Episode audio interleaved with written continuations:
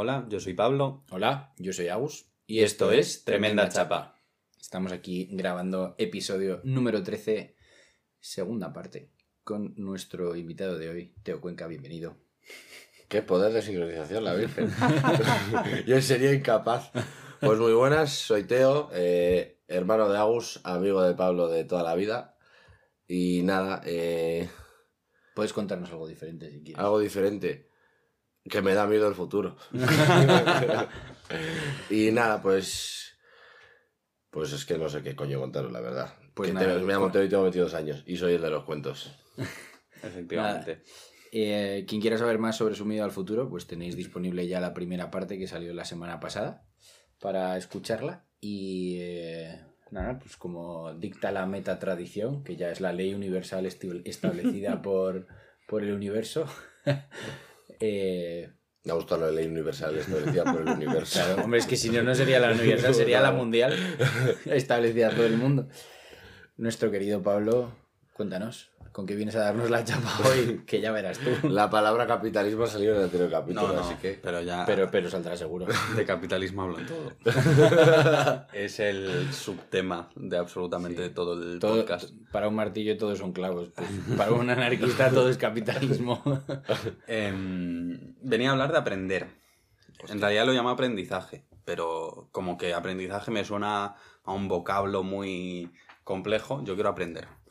Y quería hablar de aprender porque me apasiona aprender. Creo que soy una persona que tiene cierta adicción al concepto de aprender y ya no solo una adicción en el sentido de mm, necesito aprender todo el rato, en plan de no solo el concepto malo de adicción, sino como que eh, es algo que me llena mucho, el concepto de aprender. Es, en general, sea de lo que sea, lo hablaba eh, con una persona de un voluntariado eh, que estoy haciendo que me decía, ¿te gusta no sé qué? Para... eh, en plan, de- me preguntaba, ¿te gustan los deportes? Y reflexionando un poco sobre, bueno, vale, sí, me gustan los deportes, no soy el mayor aficionado, pero en realidad, momento en el que esté con cualquier persona y es- vea a esa persona pasándoselo bien, me encanta que la gente me enseñe, por ejemplo, en qué cosas les gustan. Eh, otro ejemplo, voy con una amiga, un amigo que sepa de historia del arte a un museo y me apasiona que me cuente la historia, que igual es algo que yo en mi tiempo libre, el ir al museo igual sí, pero el decir mm, me abro un libro y me lo leo todo, no me gusta tanto, pero me gusta mucho esa parte social de aprender, de aprender de otros. Otro ejemplo más, que es el que me llevó un poco a pensar este tema, he estado ahora en Oviedo visitando dos centros de investigación y de vacaciones con mis padres, pero mientras me estaban en- enseñando los centros de investigación, yo estaba todo el rato pensando, no de forma obsesiva, pero como que de vez en cuando, pensaba un, joe, qué guay, qué suerte tengo de que me estén enseñando un centro de investigación donde me enseñan lo que ellos hacen, donde me enseñan, eh, donde me enseñan qué técnicas utilizan, por qué las utilizan, me presentan a gente, me, me dan como un montón de, no sé si solo conocimiento, pero también experiencias nuevas. eh, Pero por lo que estás contando, a ti no te gusta aprender, a ti lo que te gusta es que te enseñen. Pero es que, y luego mi pregunta es. ¿A lo que me lo he pasado muy bien. te gusta llenarte de conocimiento? Porque Sí. no es lo mismo lo que te decía Agustín, o sea, aprender es decir, qué interesante es el marketing, voy a ver un curso, o voy a buscar a algún experto tal, o eh, que eso, eso también está ligado con el conocimiento, pero por Mm. ejemplo, a mí obviamente, yo me voy eh, a ver una película de, yo qué sé, de Tim Burton, y tengo al lado, yo qué sé, la novia que haga, por ejemplo, y, tengo al- y voy con un amigo que sabe de animación, pues a mí me parece muy interesante que me cuentes después de la película, pues esto está hecho así, Mm. pues este, este segundo de película cuesta hacerlo 27 horas. A mí eso me interesa y es una cosa que digo, hostia, qué guay. El por qué lo llamo aprender, que creo que sí que es aprender, es porque muchas veces después de ese momento inicial, eso me lleva a algo que antes no me pasaba, que es intentar buscar más información de ese tema. Igual no me hago un experto, que igual para llamar a aprender no hace falta llegar a ser experto, pero como que ese aprendizaje social de alguna forma me lleva mucho a despertar ese interés por aprender de cosas. Y me pasa con un montón de cosas. Voy a una obra de teatro de un tema. Luego, mm, si veo un libro de ese tema, me apetece mucho más leérmelo que si no es en ese caso. Sea, ahí, a ver, yo creo, a mí, yo po- podría decir que me pasa lo mismo. O sea, si tú y yo tenemos una conversación hablando de, tú que eres teleco, hablando de ondas, que a ver, bueno, de hecho, o a mí el tema de las ondas, pues mm, llevo sin estudiar el segundo bachillerato, pero es un tema que mm, recuerdo algo muy bonito y que me gustó un montón. Pues de repente me veo un, vídeo de 30 minutos de ondas y pues obviamente tendré más entusiasmo para verlo que si no tengo esa, esa conversación contigo. Pero yo no sé si llamaría eso a aprender. O sea, yo no sé. Me sale la palabra intraaprendizaje. No sé, si tiene- no sé si es la palabra que va a definir lo que, definir lo que voy a decir ahora, pero yo una cosa que me he dado cuenta es que hay muchas veces que no te das ni cuenta de las cosas que estás aprendiendo. Hasta que llega un momento en el que dices, joder, coño, si yo sé hacer esto. Mm. Y eso a, sea- veces a mí es una sensación de que, que me mola un huevo. Me mola un montón el no saber que sé hacer algo y de repente hacerlo. Yo diría que para mí hay un componente ahí de. O sea, de momento, por lo que tú has contado, Pablo, para mí está clarísimo que en realidad lo que te gusta es que te enseñen, que yo lo comparto, que lo comparto, que, que te enseñe y si encima es un buen profesor, pues todavía es como más agradecido, ¿no? Pero yo diría que por un lado te gusta que te enseñen y luego diría que la segunda parte que eres una persona curiosa que después de que le enseñen le gusta investigar más a fondo sobre aquello que le han enseñado, ¿no? Puede ser como yo, que tengo una curiosidad mm, súper compulsiva y súper esporádica, ¿no? O sea, a mí me enseñas, me hablas sobre, pues por ejemplo, sobre paneles solares, ¿no? Y en el momento en que me estás hablando de paneles solares, te voy a hacer mazo de preguntas, tal, no sé qué. Luego me voy a ir a mi casa y olvídate de los paneles solares. O sea, no me pueden dar más Igual pasa. Yo, soy- yo en ese sentido, yo soy muy así, ¿no? Entonces, no sé si el concepto es más que te guste aprender que te- o que seas curioso, ¿no? Porque para mí el aprendizaje implica una dedicación de horas y una constancia. Tú no aprendes un idioma porque te den una charla en ese idioma. O sea, tienes que estar todos los días con las puñeteras tarjetitas de dog, cat, mouse. En teoría, creo que se necesitan 10.000 horas para volverte experto en algo. Claro, pero yo no me refiero a ser... Igual es un una cuestión de eh, dónde ponemos el límite a estoy aprendiendo, estoy no aprendiendo. Eh, sin intentar justificar, porque en realidad también me da bastante igual el, el que sea aprender o no aprender. Como que me gusta más el hecho de tratar el concepto que la definición, pero sí que creo que es algo que me pasa independientemente de que me enseñen. También, eh, bueno, soy un friki de pelotas, no os asustéis demasiado, pero también me leo libros técnicos de cosas porque me apetece a mí aprender sin que, que también alguien me está enseñando, alguien ha escrito ese libro. Eh, creo que una de esas partes es el leer política. Soy el, la persona loca que se coge el libro de política y se lo lee porque me apasiona también sin necesidad de que haya una persona en específico enseñándome. Creo que cualquier aprendizaje al final es enseñado. Como que es difícil aprender algo por ti solo, siempre utilizas algún recurso de alguien que, que ha hecho algo. Bueno, vale, sí, Es más pero- difícil aprender. O sea, obviamente, Sí, sí, sí, la relatividad de Einstein, pues vas a tardar mucho menos si te lees libros que si te pones, me encierro, yo que no tengo ni puta idea, me encierro en un sitio, pues voy a ver, pues igual tardo o no me muero antes de saberlo. Si te, sea- si te escuchas el episodio de Tremenda Chapa sobre viajes en el tiempo, se aprende un poco de relatividad de Einstein también. Sí. O sea, yo creo que para mí ese es un poco el, el componente, ¿no? De que, bueno, pues cuál es un poco la diferencia entre las tres. Pero en general, eh, ¿no? Y poniéndonos un poco más como sociales, ¿no? O el componente este social, yo creo que a la mayoría de la gente, ¿vale? Vamos a descartarte, Pablo, porque tenemos bastante claro que eres, que eres más raro que un perro verde. Pero a la mayoría de la gente no le, y sobre todo a la gente de nuestra generación, me voy a poner un poco boomer, ¿vale? Pero sobre todo a la gente de nuestra generación no nos gusta aprender, nos gusta saber.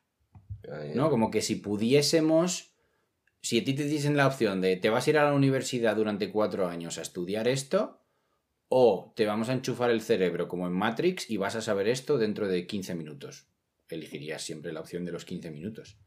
Y pa- para mí eso tiene que ver un poco como que el, el disfrute no está en el proceso de aprendizaje, sino está en el en la posesión de ese conocimiento, ya sea por el reconocimiento ajeno o por la autosatisfacción personal de, pues yo ya sé hacer esto, ¿no? O sea, a mí me encantaría que alguien me enchufase en el cerebro y me enseñase a programar. Y entonces yo ya sé programar en 17 idiomas distintos de programación y ya está. Y solucionado. Y me enchufan la máquina y sé hablar francés. Ojalá. No, ver- estaría muy Yo, bien. en ese sentido, yo soy como muy sincero y digo yo, a mí aprender me parece divertido, soy más curioso que aprenderoso, ¿no? Por decirlo de alguna forma. Y si me das a elegir entre sentarme a aprender y a estudiar y que me enchufes al cerebro X, enchúfamelo. O sea, sin ningún tipo de problema. O sea, ¿dónde tengo que ir a que me instalen el USB, por favor? Pero es que yo creo que ahí estamos hablando del tema ya de estudiar, que creo que estudiar y aprender son dos conceptos muy diferentes. No, pero, yo, sea, por ejemplo, perdón, yo me considero una persona súper curiosa, como has dicho tú, momentáneamente. O sea, yo eh, me acuerdo, hace unos años me dio por los Arduino. Estuve dos semanas, yo creo que dos semanas, 28 horas al día mm, en- con el ordenador y con el Arduino porque quería a- aplaudir y que se hace eso. Lo conseguí y no he vuelto a tocar los Arduinos. Digo yo, pero ya es lo suficiente. Si me hablas de Arduino, entiendo un poquito que está en C y que no sé qué tal. Y me ha pasado con mil cosas.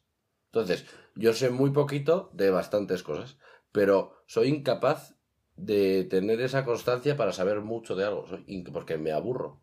O sea, yo no podría, yo, o sea, no podría ser físico, no podría solo saber de física. Bueno, que la física es un mundo enorme, pero yo que sé, físico de ondas, de una onda determinada, yo no mm, sería incapaz, prefiero saber de todos los tipos de ondas que hay un poquito que saber de lo de la de los gamma muchísimo, Ya. por ejemplo. Yo entiendo que ahí entra también el que el pre- el, uy, el no sé qué iba a decir, el periodo de aprendizaje como que tiene zonas en las que de repente se te abren cosas y dices, hostia, hay muchísimo más de lo que no sé, de lo que yo creía que no sabía, y luego hay momentos en los que vas llenando ese conocimiento hasta que llegas otra vez a un punto de, vale, tengo un conocimiento amplio, pero de repente vuelve a haber un montón de cosas de las que no sé.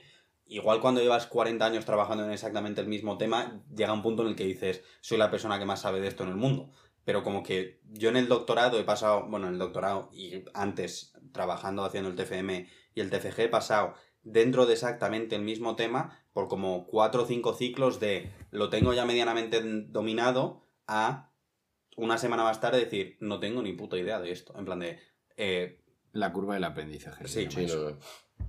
pero que creo que igual lo que te pasa es que en los periodos más eh, plató, no sé cómo se dice, más Eh, llanos de alguna forma, menos de aprender rápido eh, que frenas. Em, que no lo sé. Bueno, Yo no sé si me pasa eso en realidad.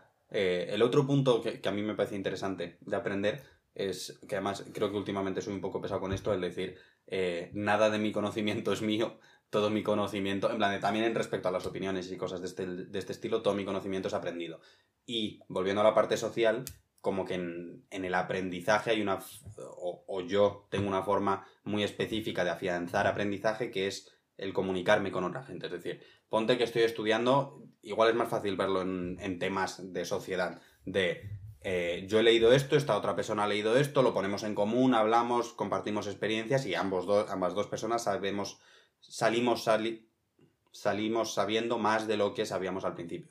Pero también me pasa de alguna forma con ondas. Cuando vas, por ejemplo, a un congreso y alguien te cuenta algo y luego de repente entre las dos personas confluyes, hablas de algo y pasas a como afianzar tanto tu posición como a tener cosas nuevas. Y es algo que en esta parte de cómo a mí me, me apasiona aprender es una parte que juega un rol muy fuerte.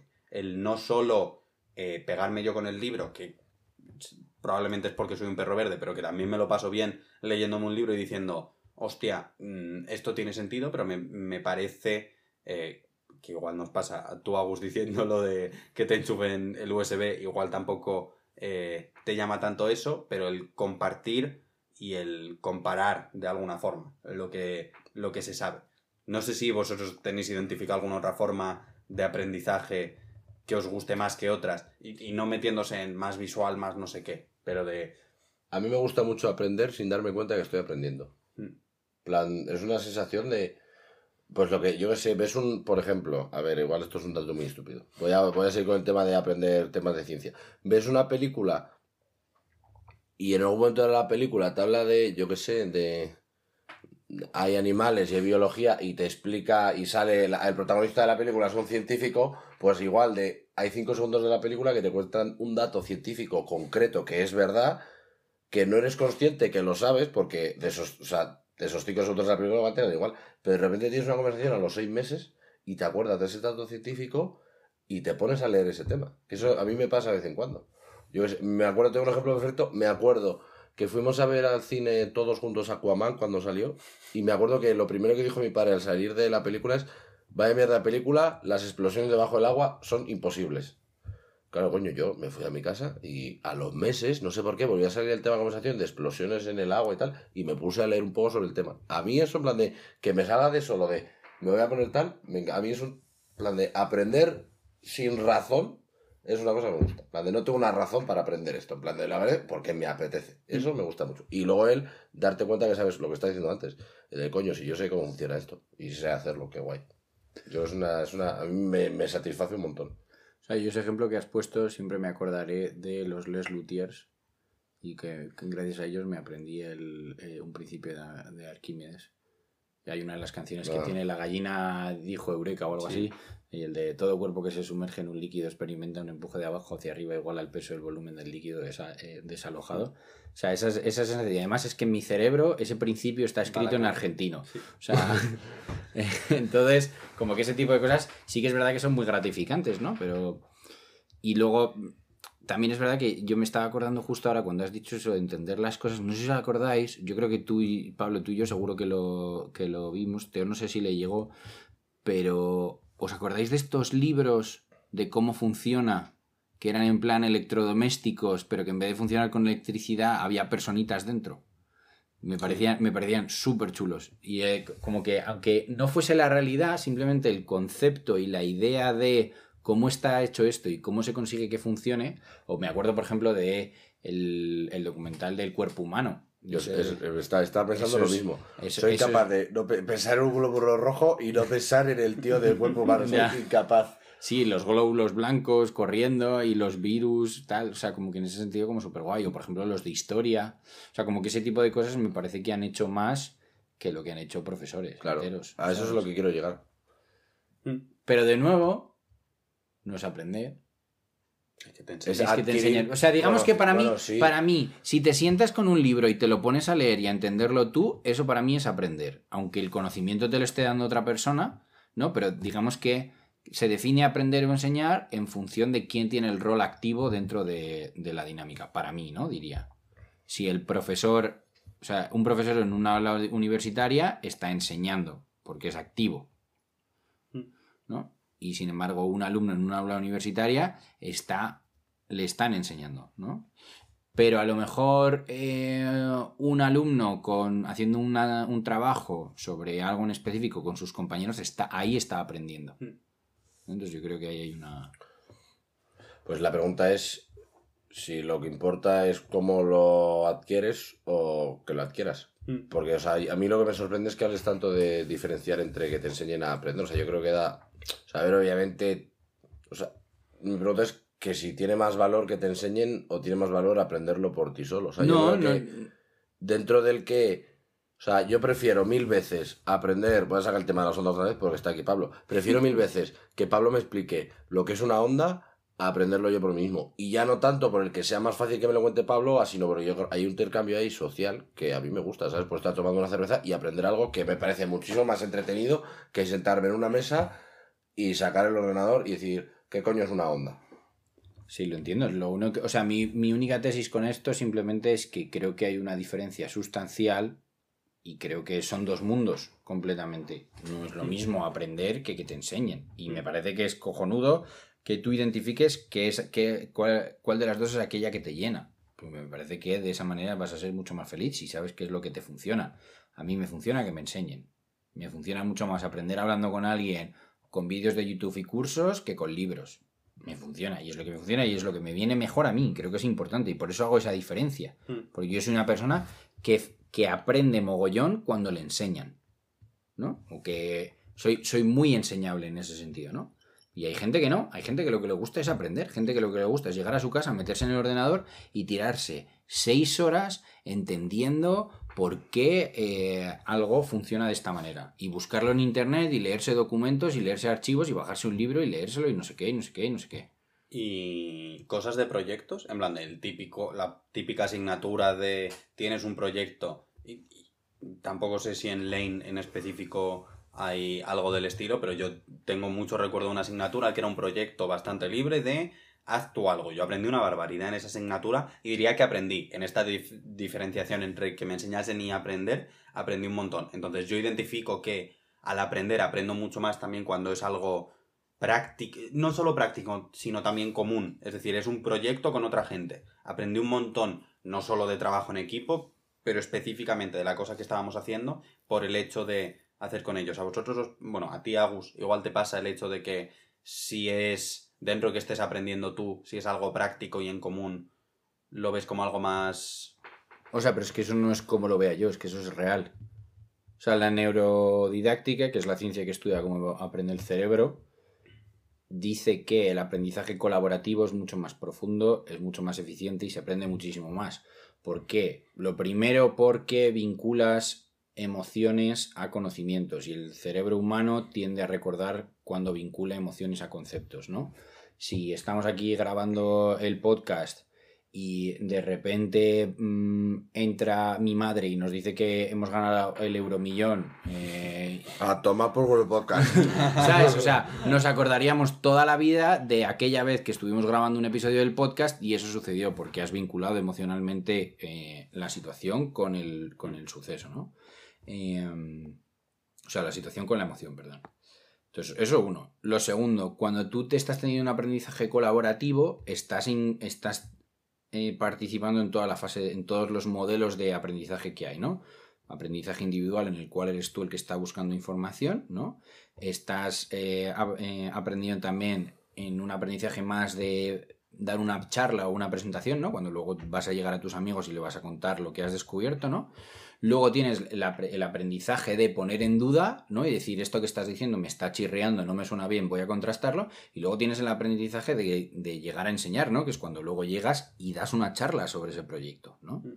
Eh, esa frase que en inglés es muy famosa, que aquellos que no saben enseñan, sí y no, porque para poder enseñar bien tienes que ser capaz de, de aceptar, o sea, de asimilar conceptos de una manera lo suficientemente buena para enseñarlos, ¿no? Y eso me acuerdo de cuando daba clases particulares, de decir, joder, este concepto lo entiendo que te cagas, porque soy capaz de explicárselo a un chaval de 8 años. Mm. Entonces,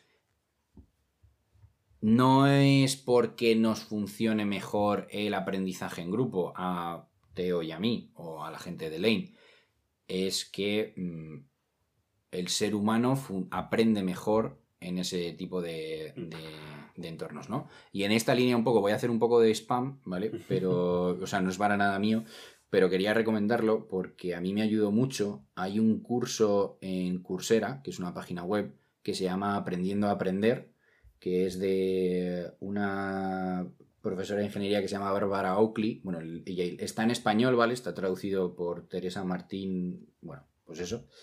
Eh, y es muy, muy interesante porque eh, lo que nos dice la ciencia sobre este tipo de cosas es que cuando el ser humano entiende cómo funciona su cerebro y cómo aprende, solo con eso, sin poner en práctica el resto de las prácticas que recomiendan en el curso, solo con eso ya aprendes mejor.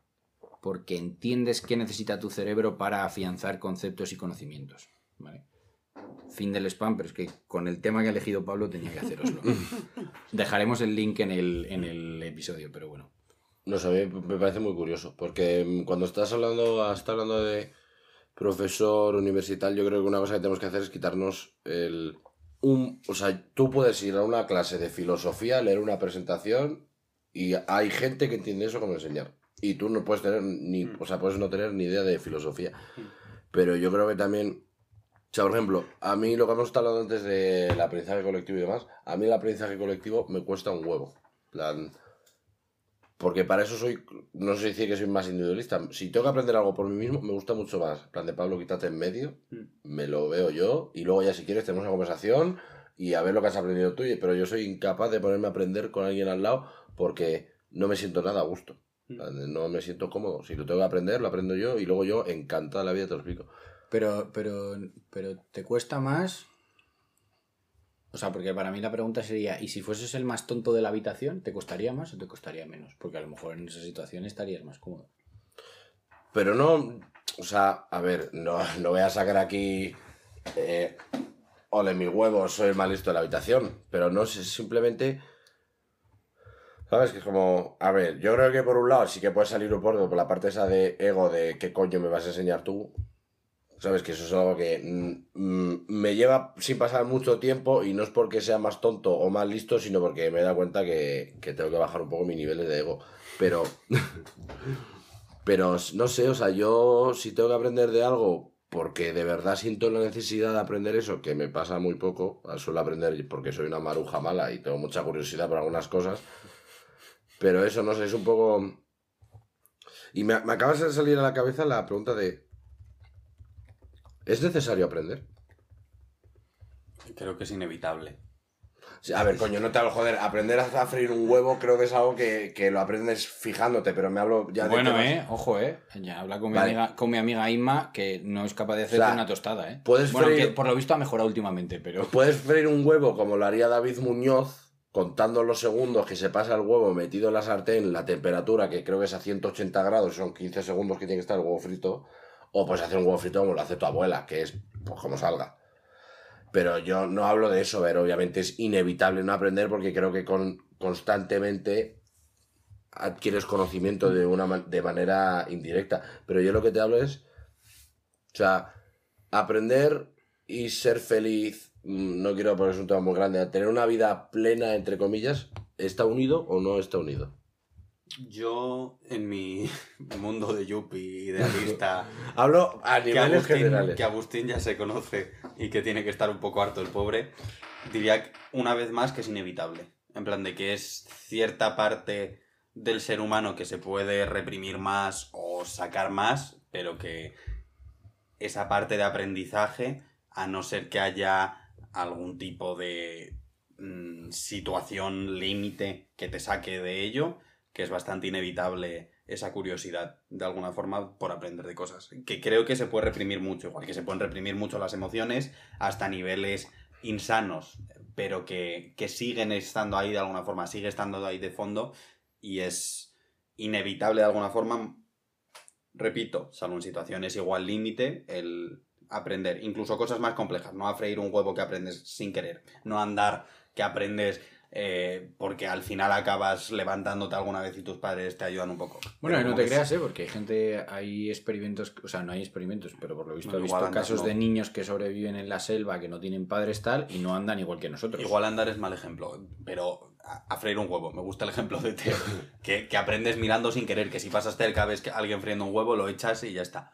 Y igual el huevo tampoco me Y parece luego- tan fácil, pero me Perdón. parece inevitable. Yo, y luego quiero, o sea, creo que hay dos cosas, es que se me ha ocurrido ahora mismo.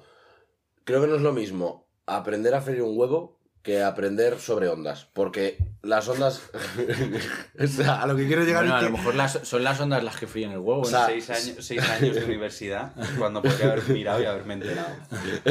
O sea, creo que la, eh, yo que sé, la matemática o es algo que, pues, bueno, es que va a sacar 2 más 2 son 4, depende, pero en general, eh, pues 2 más 2 son 4. Pero es que freír un huevo, puedes aprenderlo a freírlo para el gusto de Pablo, o para el gusto de Agustín, para mi gusto, o para el gusto general de la gente, ¿sabes? Que creo que, que no es el mismo proceso, a lo que pasa es una gilipollez compararlo, pero que no es el mismo proceso.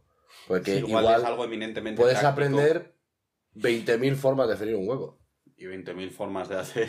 Bueno, No, pero es que las ondas son, es un muy mal ejemplo. No, no, pero- no, no, no. Estaba pues simplemente no tengo ni puta idea de eso, Ya. pero. No, pero depende si consideras que existe una, un absoluto, ¿no? O sea, por decirlo de alguna manera. De un huevo. La tortilla de patata tiene que llevar cebolla y no puede estar muy cuajada. Tiene que estar el huevillo un poco, un poco líquido, no completamente hecha. Pues si consideras, si llegamos a un punto, a un acuerdo sobre cuál es la realidad de una tortilla de patata bien hecha, hay una forma de hacer tortilla de patata con cebolla y 3.000 formas de no hacerla. Sí, pero, a lo, por ejemplo, yo me pongo, yo que sé, así un tema de que.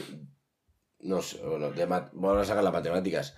A mí me viene Pablo a explicarme algo de matemáticas y me va a costar mucho ponerle en duda que me diga que 2 más 2 son 4, porque yo entiendo que 2 más 2 son 4 y que más allá de las. Luego las matemáticas complejas ya es otra cosa, pero en matemáticas simples 2 más 2 son 4 y no le voy a poner duda. Pero yo, por ejemplo, me, en TikTok me pongo a ver a cocineros ingleses a hacer un chuletón y que me dicen que el punto perfecto de la carne es cuando está hecha, digo, tú eres gilipollas. Igual Porque- ahí entra. Me estoy tirando el pisto de pelotas. Pero. Hombre, Y- como vegetariano seguro. igual ahí entra el uno, que un concepto eminentemente complejo frente a un concepto igual más práctico. Me parece el, que el práctico tiene mucha más capacidad de opinar, opinionabilidad, que me he inventado la palabra también. Me gusta la palabra. Y a la vez que ciertos conceptos abstractos requieren de una exactitud que los humanos, los, los sentidos humanos no son capaces de percibir. Entonces, es mucho más difícil. Bueno, sí que son capaces de percibir, pero que no trabajamos, nuestro cerebro lógico ni siquiera trabaja con esos niveles de exactitud, que es de alguna forma una, una exactitud artificial, no es que sea artificial, en plan, es el, el propio concepto complejo eh, o abstracto, pero que no es algo con lo que realmente trabajemos en nuestro día a día. Entonces, en respecto a como en nuestro día a día no trabajamos con absolutos tan absolutos como esos, y además las cosas prácticas permiten mucho más rango de opiniones, con, hay, ciertos temas muy abstractos y muy exactos, de alguna forma, que permiten mucho menos variación. ¿Habéis aprendido algo? Yo, sinceramente, estos últimos 30 segundos que has dicho, no me acuerdo de nada de lo que has dicho. Yo he aprendido que la palabra opinionabilidad me gusta. No sé, yo creo que no. No sé, yo sostengo que a la gente que dice que le gusta aprender, en realidad no le gusta aprender. Le gusta que le enseñen. Y No, yo creo en que- realidad a la mayoría de la gente le gusta saber. Yo creo, yo a esto yo creo que hay un, hay un componente social de quiero que Pablo sepa que yo sé esto, muy importante. Ahí estoy de acuerdo. Y yo en mí lo detecto, la parte de Pablo es mi amigo que sabe de no sé qué, Pablo es algo que me gusta.